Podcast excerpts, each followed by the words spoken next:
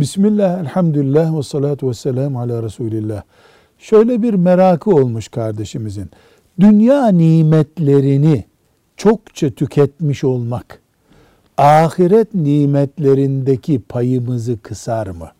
Yani siz dünyada çok tükettiniz deyip ahirette cennet nimetleri bizden geri alınır mı? Cevap asla. Asla. Mubah nimetleri tüketmek mümin için bir kabahat değildir. Helalinden şükrünü yaptığı ve israf olmayan mal, nimet mümin için bir kabahat değildir. Bilakis Efendimiz sallallahu aleyhi ve sellem ne buyuruyor? İyi helal mal salih bir insan için ne güzeldir buyuruyor. Sıkıntı mala tapınmaktadır. Nimet kölesi olmaktadır. İsraf etmektir, nankör olmaktır. Bunlar olmadıktan sonra Allah'ın izniyle nimetleri tüketmek, tüketmek ahiret nimetlerini azaltmaz.